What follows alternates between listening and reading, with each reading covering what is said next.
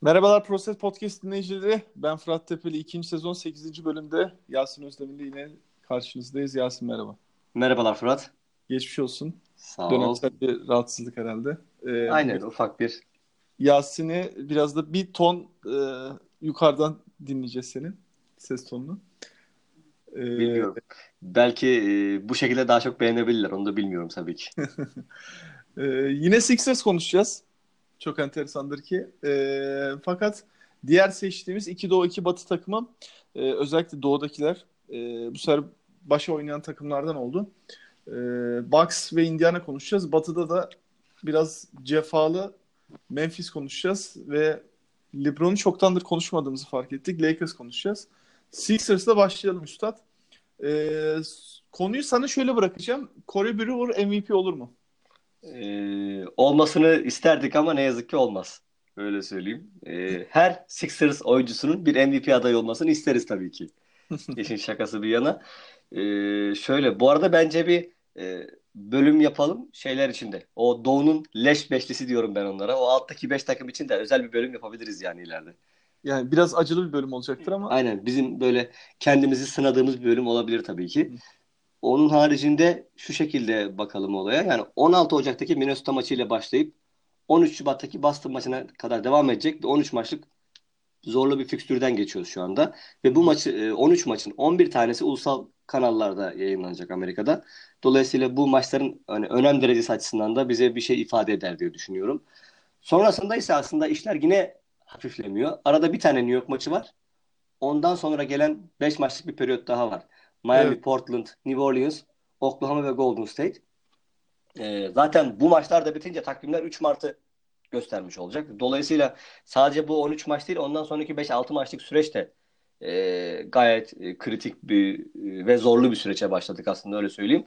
Galibiyet anlamında fena gitmiyoruz. E, ve açıkçası ben hani son maçlarda takımı izlerken zevk almaya da başladım. Geçen seneki e, aldığımız hazza benzer e, duygular da e, hissettim açıkçası. Çünkü bu sezon çok böyle hani neredeyse zorunluluktan izlediğim hani seninle podcast yapacağız diye bir fikrimiz olsun diye izlediğimiz maçlar olmuştur diye e, düşünüyorum.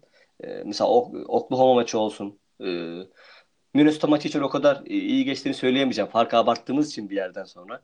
E, yani onun haricinde maç kaçırmalar çoğaldı birazcık. Bu biraz sıkıntı. Böyle işte Chandler oynamıyor. Şu an Butler yok. Büyük ihtimalle yine konuşuruz onun sakatlığını. Embiid sakat sakat oynuyor. Ee, biraz onu da korumamız gerektiğini her zaman söylüyoruz zaten ama şu an sakat sakat oynuyor ki son duyduğuma göre zannedersem bu sabah oynanacak Denver maçında oynamayacakmış. Ee, bir önlem Yarısı. olarak. Evet evet.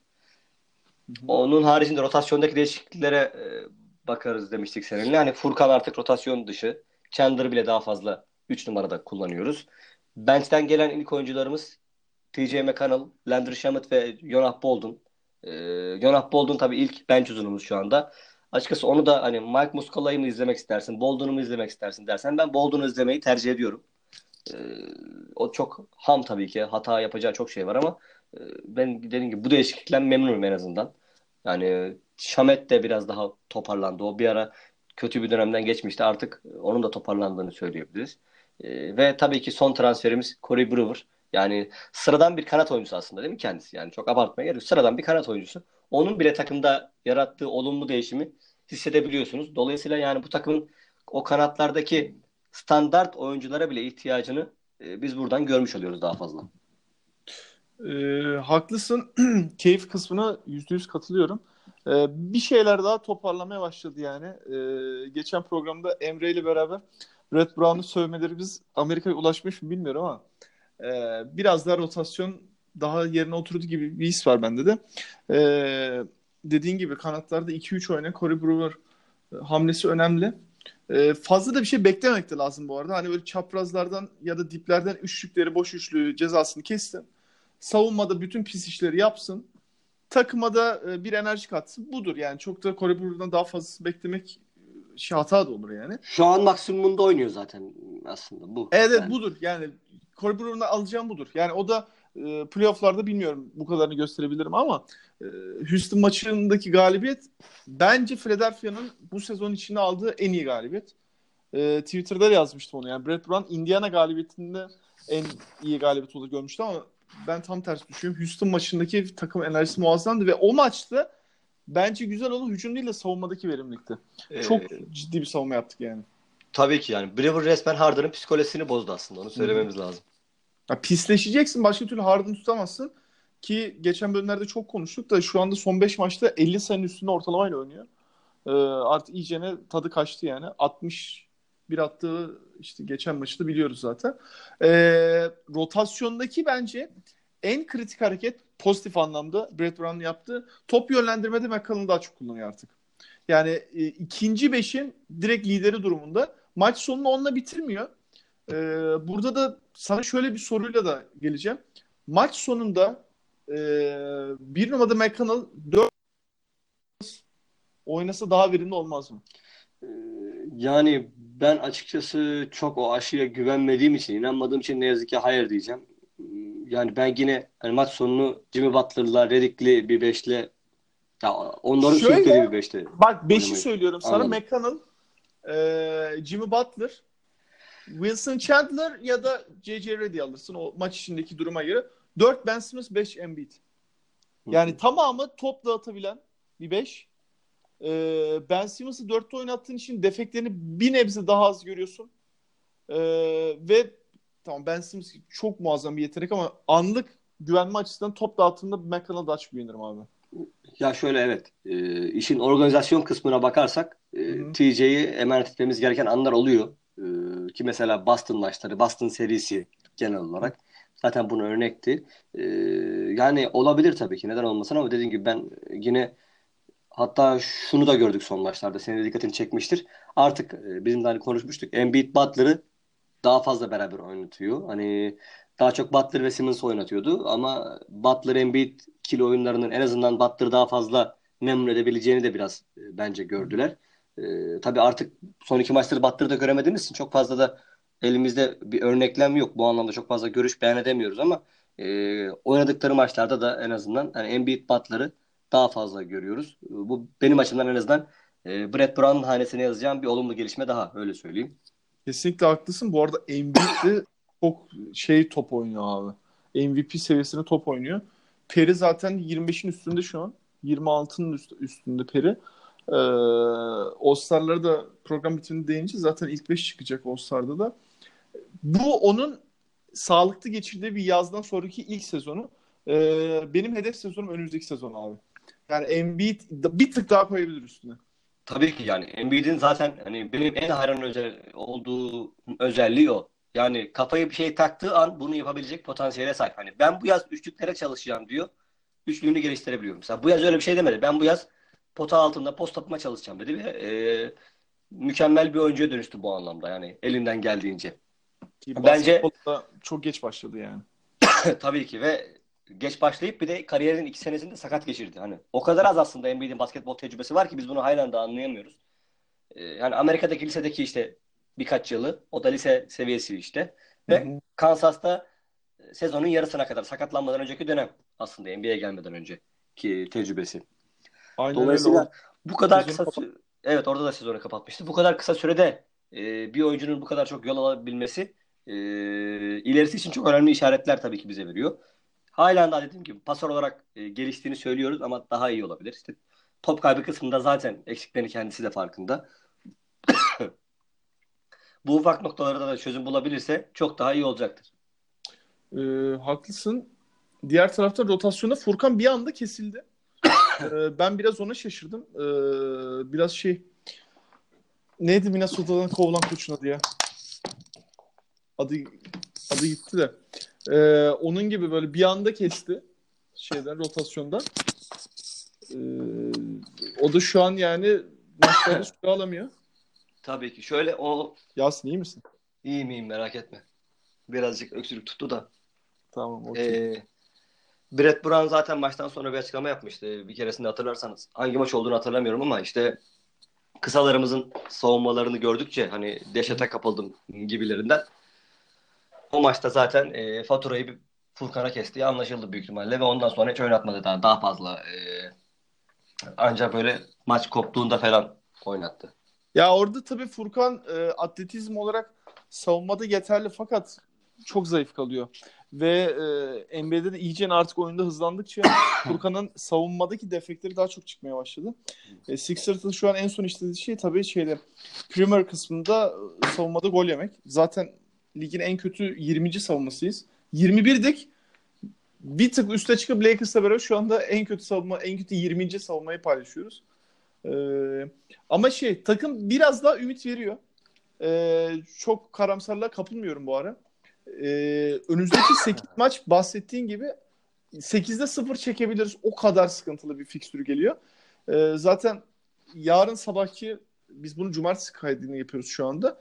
Ee, Türkiye saatine göre pazartesi sabah oluyor sanırım. Ee, Denver maçında da e, birçok oyuncumuz olmayacak. Kritik e, kayıplarımız var. Embiid de dinlendirilecek deniliyor şu an için. Ee, ondan sonra hemen fiksürü söyleyeyim. Denver, Lakers, Golden State, Sacramento. Dördü de deplasman.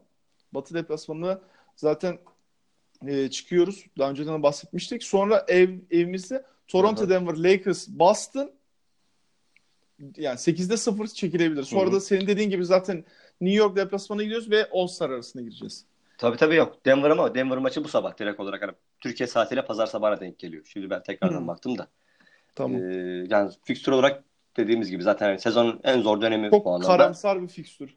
Tabii ki işte hani fikstürde de bence yine Embiid'in uzun dönemli sağlığını düşünmemiz lazım. Hani e, hmm. hani biz bu sezonu da kaybedebiliriz. Hiç umurumda değil açıkçası benim yani.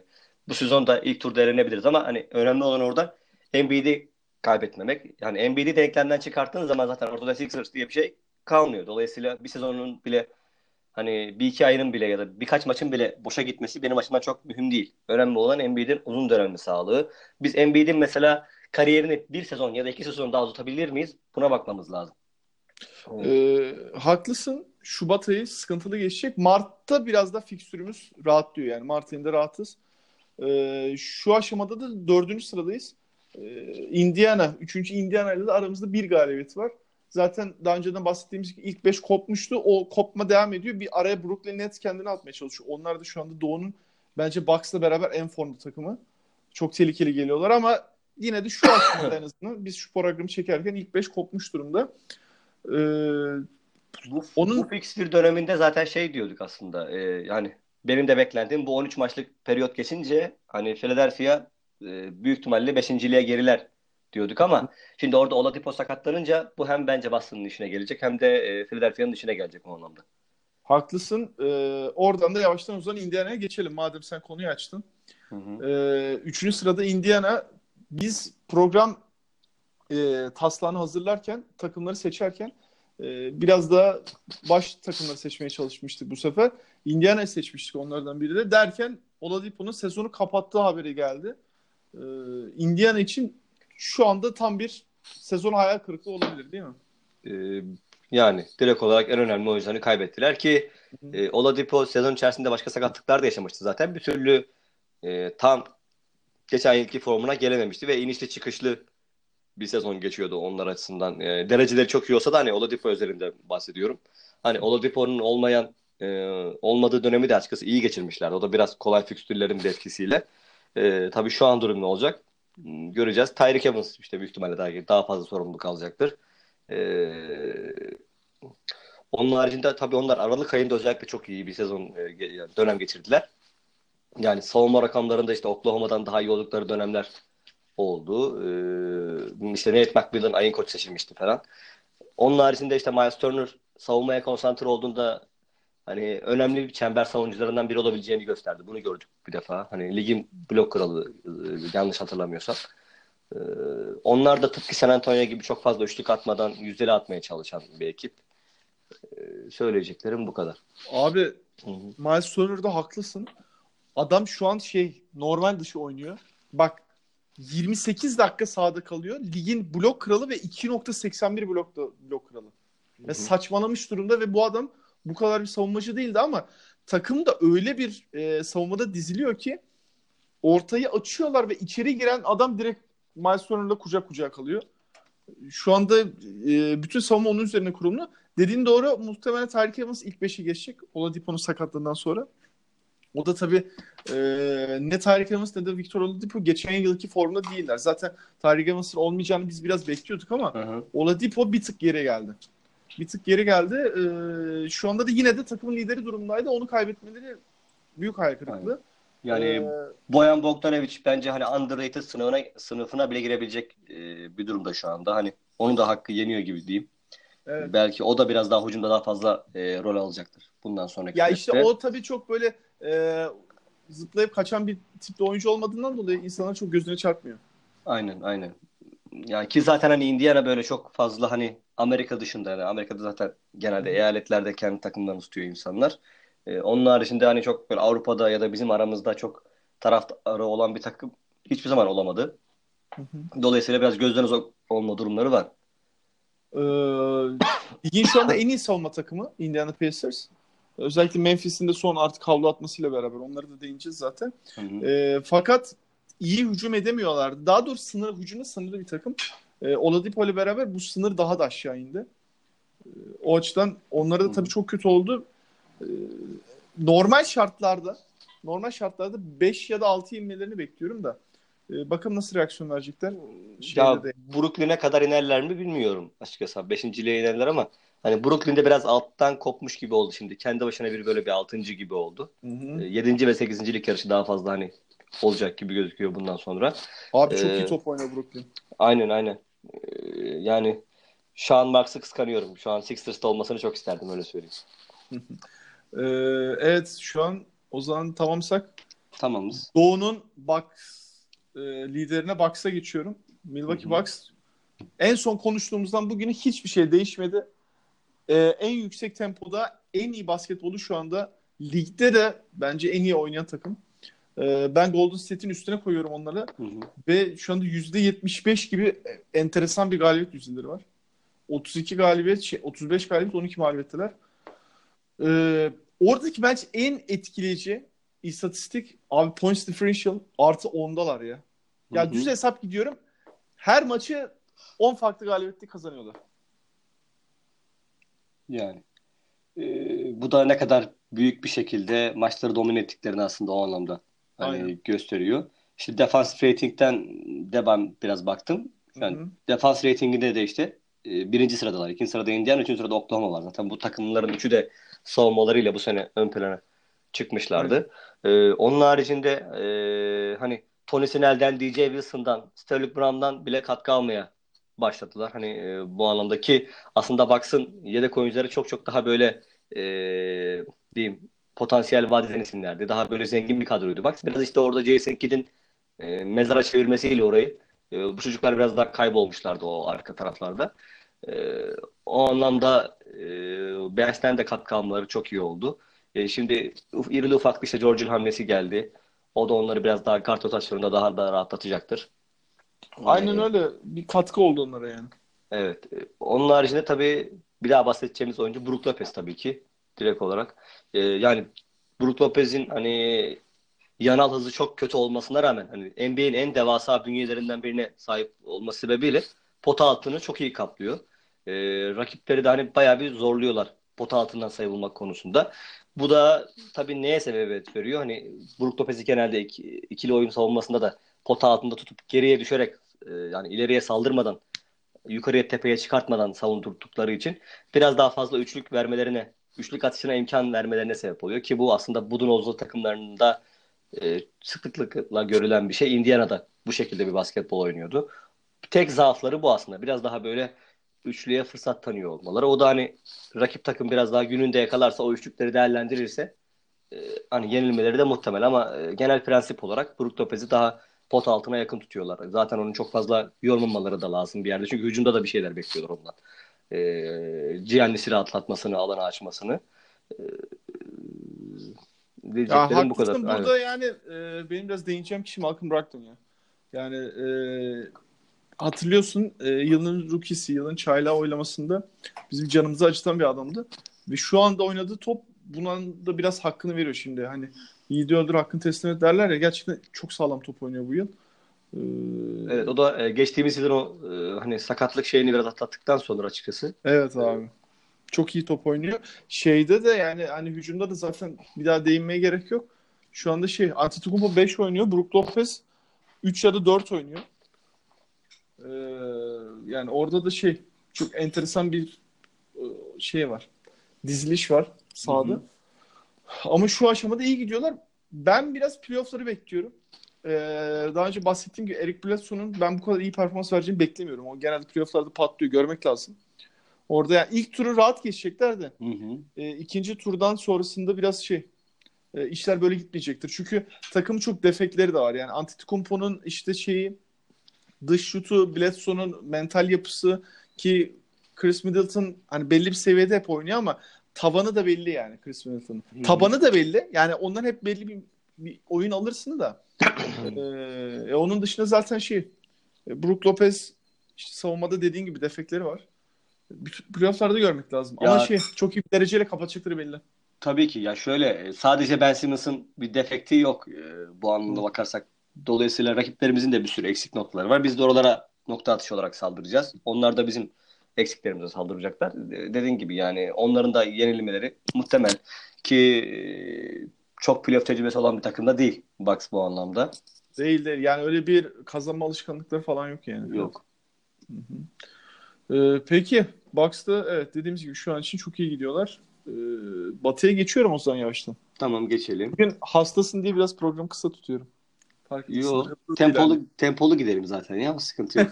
İnsanları da ee, sıkmaya gerek yok. Daha fazla böyle. Memphis. Şimdi e, sezona deli gibi başlamışlardı. İlk üçtelerdi Batı'da. Sonra bir anda free fall oldu adamlar. E, şu an Phoenix'in sadece üstündeler. Ve en son yapılan açıklamada Mike Conley ve Marc Gasol'la ilgili takas tekliflerine açığız dediler. Biraz o nedenle salary cap konuşacağız. E, Memphis'le ilgili. Abi Chandler Parsons'ın kontratıyla girmek istiyorum konuya ya. 25 olması lazım. 24, Abi, 25 gibi. Felaket ya. Yani kime satabilirsin ki onu? Yani geçmiş olsun. Ne diyelim. Onlar e, o felaket kontratları verirken biraz düşüneceklerdi. İşte biraz burada küçük market takımı olmalarının dezavantajını yaşadılar.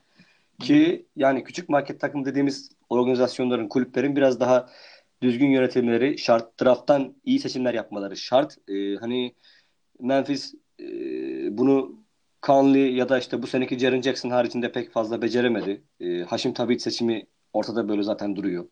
E, Aynen o, öyle bir şey vardı ya değil mi? Aynen öyle bir adam vardı bir zamanlar. E, yani yönetim ve takımın içi her zaman bir karışık olduğu ne yazık ki aslında. E, dolayısıyla oyuncular size neden gelsin? Yani zaten küçük şehir takımısınız. Hani Amerikalılar buna takıyor birazcık. Hani Avrupa'da böyle bir şey çok fazla yok açıkçası. E, yani Amerika kadar etkili değil öyle söyleyeyim en azından.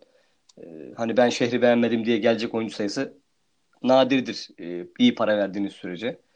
E, ama oradaki başka bir kültür var. E, başka değerler ön planda. Dolayısıyla e, o iç karışıklığı bir türlü gideremediler. Senelerdir orada. Yani işte Gazol ve Conley'nin olduğu ortamda işte Omri Caspi ile Garrett Temple kavga ediyor falan böyle. Ondan sonra işte bu bunun anında medyaya sızıyor direkt olarak ki herhalde GM'ler işte Chris Wallace bir açıklama yapmıştı. Bununla ilgili yani bir takım içerisinde bir cezalandırma biz yapacağız zaten diye. Yani tamam kavga olur, olabilir ama en azından koç e, daha basın açıklamasını yapmadan bunun medyada yer alması falan e, o anlamda kötü oldu onlar için. E, yani Bak, yavaş tempoda çok... Evet. çok kötü ya. Yani elde tutacak adam yok. Hı hı. Geleceğe dair böyle. İşte bir tek Jaren Jackson Jr. var şu anda. Onun haricinde dediğin gibi yani bomboş bir takım aslında. Ee, orada işte hani Conley'nin taleplerini yani e, müşterisini bulursun da Mark Gasol'u kime satacaksın belli değil ki. E, player option'u var. Yazın benim tahminim kabul edecek çünkü şey 25 milyon dolar ya. Öyle bir para evet. bırakın. O hani hangi takıma giderse gitsin işte yani o player option'u kullanacaktır diye düşünüyorum tabii ki ben de. Ee, Kanlı ile ilgili tabii ki şu an bir sürü takas senaryosu e, gündemde. Ben Ringer'da Dan Devine'ın bir yazısını okudum. Hani o Utah senaryosunu ortaya attı. E, bana da hani olabilecek bir senaryo gibi geldi e, açıkçası diğerlerine nazaran. Yani Rubio'nun biten kontratı ve Derek Favors'ın garanti olmayan bir kontratı varmış seneye galiba. E, bu iki oyuncunun temelinde olan bir Conley takası hem Utah için de iyi olur diye düşünüyorum ben. Benim aklıma bir mantıklı bu takas geldi. Onlardan çok hani işte Sixers'ın biraz da geçiyor ama böyle bir takasa Jim, Jimmy Butler'ı vermediğin sürece Conley'i kimle takas edeceksin Sixers'ta? Ee, mümkün değil. Kontratta kalmadı çünkü hani elinde Covington gibi. Dolayısıyla Yok. o senaryo, senaryo Ee, mümkün değil bence. Sixers evet gerçekçi değil. Ee, dediğin gibi ekonomik anlamda uymuyorlar zaten. Hı hı. Bir de yani saha içi oluşunda da Conley'i çok oturtamazsın bir yere. Ee, çünkü şu an Ben Simmons Embiid üzerine topu domine ediyorlar. Conley de sonuçta point guard. Onu nereye oturtacaksın? Ee, Utah senaryosunu ben de duydum. Ee, özellikle Utah'ın işte bu ofansta sıkıntı yaşamasını Conley'li bir nebze çözebilirler. Çünkü Rubio iyi bir top dağıtıcı ama iyi bir skorer değil. Hı hı. Ee, Conley o açıdan da bir çözüm olabilir de onun da kontratı çok şey. Şu malum yaz vardı ya hani Evet. e, kontratların deli gibi dağıtıldığı o yazda Conley'de ilk kapandı hatırlıyorum yani. Hı hı. Ee, ilk büyük kontratı kapandı. Şu anda acısı çıkıyor zaten. Ee, Gasol'a ben müşteri bulamazlar diye düşünüyorum da Conley'i belki satabilirler birilerine. Yani belki evet bir ihtimal. Ee, gibi yani onlar artık biraz daha Jaren Jackson Jr.'a daha fazla süre versinler. Yani yapabilecekleri bu ki işte Bickerstaff antrenörleri böyle bazı maç sonlarında yine onu oynatmayıp işte Jamichael Green'i falan oynatıyordu çoğunlukla. Ee, yani bence ellerindeki en potansiyelli parça o ki ona da şöyle diyebiliriz. Yani Doncic'ten sonra şu an yani belki en iyi çaylak diyebilir miyiz bence yani beklentileri karşılayan. Ben öyle düşünüyorum açıkçası. Yani en azından öyle söyleyeyim. Ee, doğrudur. Yani iki olmasa bile yani en azından ilk üçte evet haklısın. Hı hı. Ee, sayılabilir rahatlıkla yani. Ee, ama şey yani şu anda Hı hı. bence tüm e, ligde en kara geçmişi şey pardon geleceği olan takım. Yani hiç gelecek vaat etmiyorlar. Hı hı. İşte o iki, iki takasa bağlı yani. Gasol'da Conley'i kime satabileceklerine bağlı. Peki e, Lakers'a geçelim o zaman. Onlar da e, Hı hı. Şu Cleveland gibi oldular ya. Le- LeBron bir sakatlandı. Tabii Cleveland kadar değil şimdi hani biraz mübalağa yapıyorum ama e, şu anda 9. sıraya kadar düştüler ki 3-4 civarlarındalardı. E, bu kısımda da Kuzma'nın formu çok yukarıda. E, son maçlarda çok iyi top oynuyor. E, ama sıkıntı yani LeBron'un dönmesi lazım acil. Ee, Yani bu sezon için tabii o çözmeleri gereken bir problem tabii ki. LeBron'un sağlığı e, ve diğer sezonlar için de önemli ama bence orada asıl sorun Luke Walton'un geleceğini de belki konuşmamız lazım bir anlamda. Ee, yani LeBron'un gelişi direkt olarak işte Lonzo Ball ve diğer gençlerin üzerinde baskıyı azaltması açısından tabii e, olumlu etkiler yaptı bu anlamda. Hani Lonzo Ball bile e, belli bir seviye katkı veriyordu ki hani hiçbiri bence yani ne Ingram ne Kuzma ne Ball e, seviye atlamadı bu sezon. Onu öyle düşünüyorum açıkçası. Ben hani Kuzma biraz daha parlıyor gibi ya da tarz olarak göze hoş geldiği için öyle gözüküyor bence. E, ama hani hiçbiri bu üç oyuncunun da bence LeBron ve şampiyonluk için yeterli değil. E, dolayısıyla bu arkadaşların birçoğu takas malzemesi olacak gibi geliyor benim için. Ki yazın zaten onlar e, büyük ihtimalle bir, bir yıldız oyuncu peşine koşacaklar. Yani ama bu LeBron'un sakat olduğu dönemde tabii Kuzma ve Zubac e, gayet hani fena iş yapmadılar. Onu da söylemek lazım. Vallahi haklısın. E, onlar zaten salary cap'lerini e, önümüzdeki yaz için ayarlamışlardı. E, oradaki işte en kritik e, rahatlama da Kentavious Caldwell-Pope'dan gelecek. 12 milyon dolarlık şu meşhur kontratı. 3 mü 4 yıllık mı ne yapmıştı ya. Evet evet. E, evet Sixers falan da istemişti hatta o yaz hatırlıyorum. E, o bitiyor. Ondan dolayı bir rahatlama olacak o kısımda da. E, şey konusunda vallahi hak veriyorum sana ya. E, Kuzma'yı beğeniyorum ama Lonzo Ball'la işte atıyorum e, Brandon Ingram'la nereye kadar gideceksin ya? Yani tavan şey ya. Hele Ingram'da yani. 16-17 sayı işte atıyorum 4 rebound, 5 rebound, e, 2-3 asist üstü yok yani. Adamın tavanı bu yani. En fazla 20 sayılık bir şey alırsın. Ha o da ne demektir? Evet star demektir ama işte bu kadar yani. Yani star bile demek midir? Orası soru işareti. Çünkü 20 sayı yani En fazla o da yani. yani evet. Onun Ondan haricinde dolayı yani LeBron'un sakatlığıyla ilgili e, böyle kafa karıştırıcı hep bilgiler geliyordu. Sen de belki takip etmişsindir. İlk Evet. başta hep böyle işte bugün dönecek, yarın dönecek gibi açıklamalar geldi. Sonra en son e, menajer açıklamıştır Rich Paul. İşte 3 haftalık bir iyileşme süreci var zaten falan diye. E, yani hatta ESPN'den Brian Windhorst'un bu açık yazısı vardı bununla ilgili. İşte bahis sitelerindeki durumları etkilememek için hani böyle uzun süreli açıkla, sakatlık açıklaması yapmadılar gibi bir yazı yazmıştı o da. Yani o biraz açıkçası o süreç kötü yönetildi bu. Tamam yani LeBron James e, şimdi biz e, karakterini biliyoruz. büyük ihtimalle çok daha fazla sayıda takıma kat, e, çok fazla şekilde takıma katkı vermek istiyor. Sahada olmak istiyor zaten ama sakatlığı ciddiyse de bunu ciddi deyip işin içinden çıkabilirsiniz yani. O anlamda böyle kafa karıştırıcı bilgilere gerek yok diye düşünüyorum. Çok alışkın da değiliz LeBron sakatlıklarına. Çünkü tüm kariyerinde gerçekten e, çok nadir maç kaçıran bir oyuncu. E, fiziksel gücü zaten ortada. E, bu kadar çok darbe görmesine rağmen de çok az sakatlanıyordu. Ondan dolayı çok alışkın da değiliz ama e, takım çok düştü ya bu seviyede. E, şimdi şöyle e, Rondo sakattı. O iyileşti. Lonzo şu an gitti. O da 4-6 hafta arası olmayacakmış galiba. Evet. Evet. Dolayısıyla bir türlü tam kadro halinde zaten yakalayamadılar. E, bir yandan Luke Walton e, Başkan Magic Johnson tarafından e, sürekli tehdit altında büyük ihtimalle. Ya onu şu an tutan şey sadece e, takım sahibi Bayan Bas'ın biraz Walton'u desteklemesi. Yani Magic Johnson Bayan Bas'ı e, ne zaman razı ederse Walton'un yeterli olmadığına büyük ihtimalle Walton'u gönderecekler gibi duruyor ki LeBron da biraz bastırırsa bu konuda. Magic Johnson'la bir koalisyona girerlerse bu anlamda. e, yani Walton'u yiyecekler galiba işin kısası. Ama işte ne bekliyorsun ki yani? Biraz da öyle bir durum. Ya adama ne malzeme verdiniz ki adam size ne yapsın? Aynen öyle. Yani Batı'da da hani e, hatırla sezonun Hı hı. bayağı bir kısmına kadar ilk 14 takım playoff yarışındaydı. Artık kopmalar yavaş yavaş başladı. E, Memphis ilk kopan takım oldu. Devamı Hı hı. da gelecek zaten normal yani süreç gereği. Tabii ki. E, ama şey Lakers bu bağlamda aşağı doğru gidiyor. Yani şöyle ben biraz hani Walton'un durumunu şeye benziyorum. Chicago'da Fred Hoiberg'in durumuna benziyorum. İşte Hoiberg kolejdeki önemli bir kariyerin ardından hani e, gelmişti Chicago'ya. Ve hani onun tarzı oynatmak istediği basketbol bilinmesine rağmen onunla hiç alakası olmayacak oyuncuları o takıma doldurup ondan bir şey beklemişlerdi. Şimdi de burada da Walton'dan aynısını bekliyorlar. Yani resmen e, Walton'u e, yani kovmak için neredeyse takım kurmuşlar gibi bir şey şu anda. Gözüken resim bu.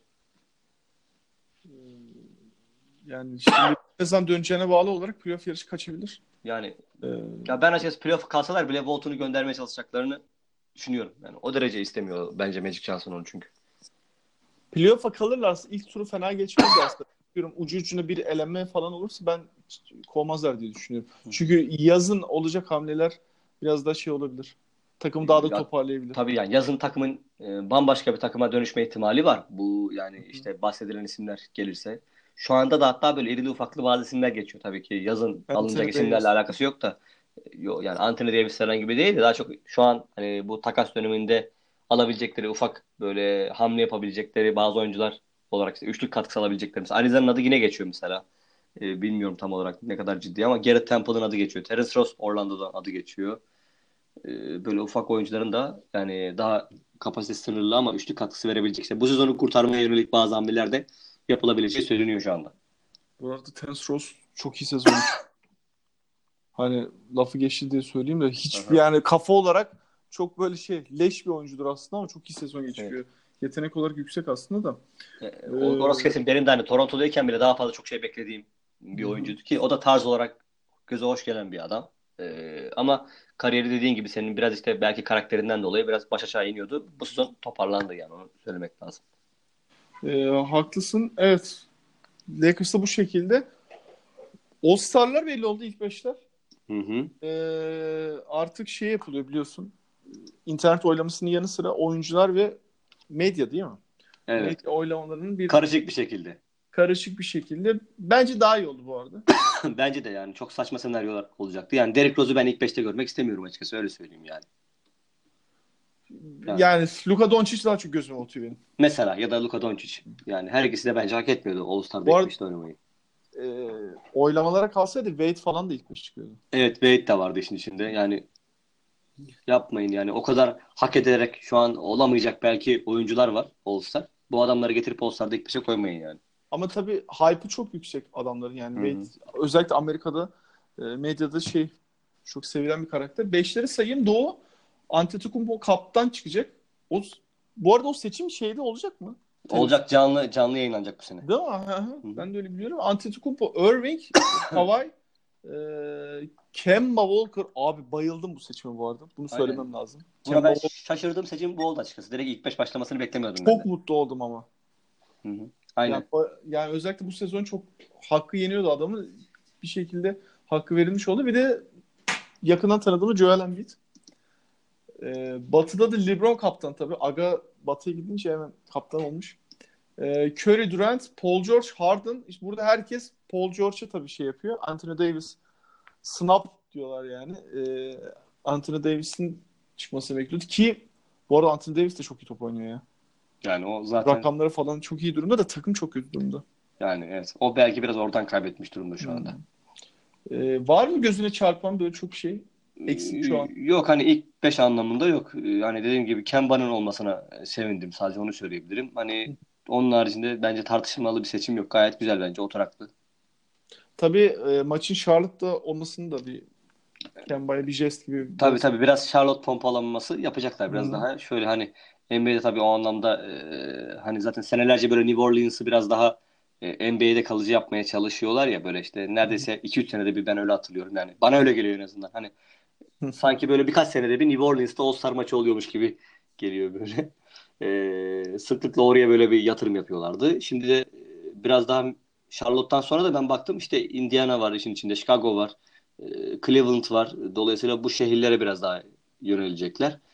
Diğer pazarlara da hani e, organizasyonu Chicago maçını. Chicago'dakini özellikle takip etmek. Aynen. Peki e, yedekler daha henüz belli değil. E, onlar da açıklanınca yine programlarda konuşuruz. E, yüksek tempolu hızlı bir program çektik. Bu sefer. Aynen. All-Star'la ilgili şunu söyleyeyim hatta son haber e, Stephen Curry üçlük yarışmasına katılacakmış. O da herhalde kendi çocukluğu babasından dolayı Charlotte'a geçtiği için e, dolayısıyla orada oradaki organizasyona biraz daha e, e, ilgilenmek istiyor e, gibi gözüküyor. O da bizim için güzel bir tecrübe olacak. E, küçük bir ekleme yapayım. Seth Curry'nin de katılma durumu. Aynen yani benim bildiğim hatta ikisi birlikte katılıyorlar şu Evet. anda gözüken o. Hı hı. Yani orada da güzel olacak. E, smaç yarışmasıyla da ilgili Dennis Smith Jr. katılıyor. Donald Mitchell kabul etmemiş. E, onun dışında Miles Bridges var. Bakıyorum başka kim vardı? O da yine Charlotte'lu ve hani evet iyi bir smaççı gibi duruyor zaten kendisi. Abi o baya problem ya. Ben Aynen. çok iyi performans bekliyorum ondan da. Tabii Dennis Smith Jr. biraz da boyu kısa ya. Smaçlarda daha akrobatik görünebiliyor. Estetik. Tabii. Evet. eee, bakıyorum başka şeyde yetenek yarışmasında Luka Doncic eee, katılıyordu. Bakıyorum başka kim vardı? Hatırlayamadım devamlı ya. Hı hı.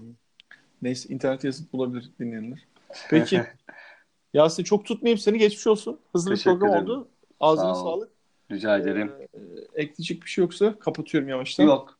Görüşmek üzere. Peki ikinci sezon 8. bölümde hızlı bir bölümde sizlerleydik. Ee, Sixers konuştuk. Biraz daha vaziyet daha toparlanmış durumda. Corey Brewer konuştuk.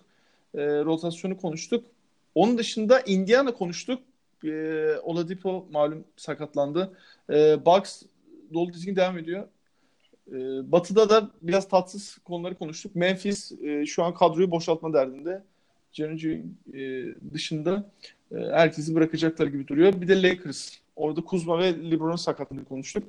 E, All-Star ilk beşleri belli oldu. E, Ben Fırat Tepe, Yasin Özdemir'le beraber ikinci sezon 8. bölümünde sizlerleydik. Görüşmek üzere.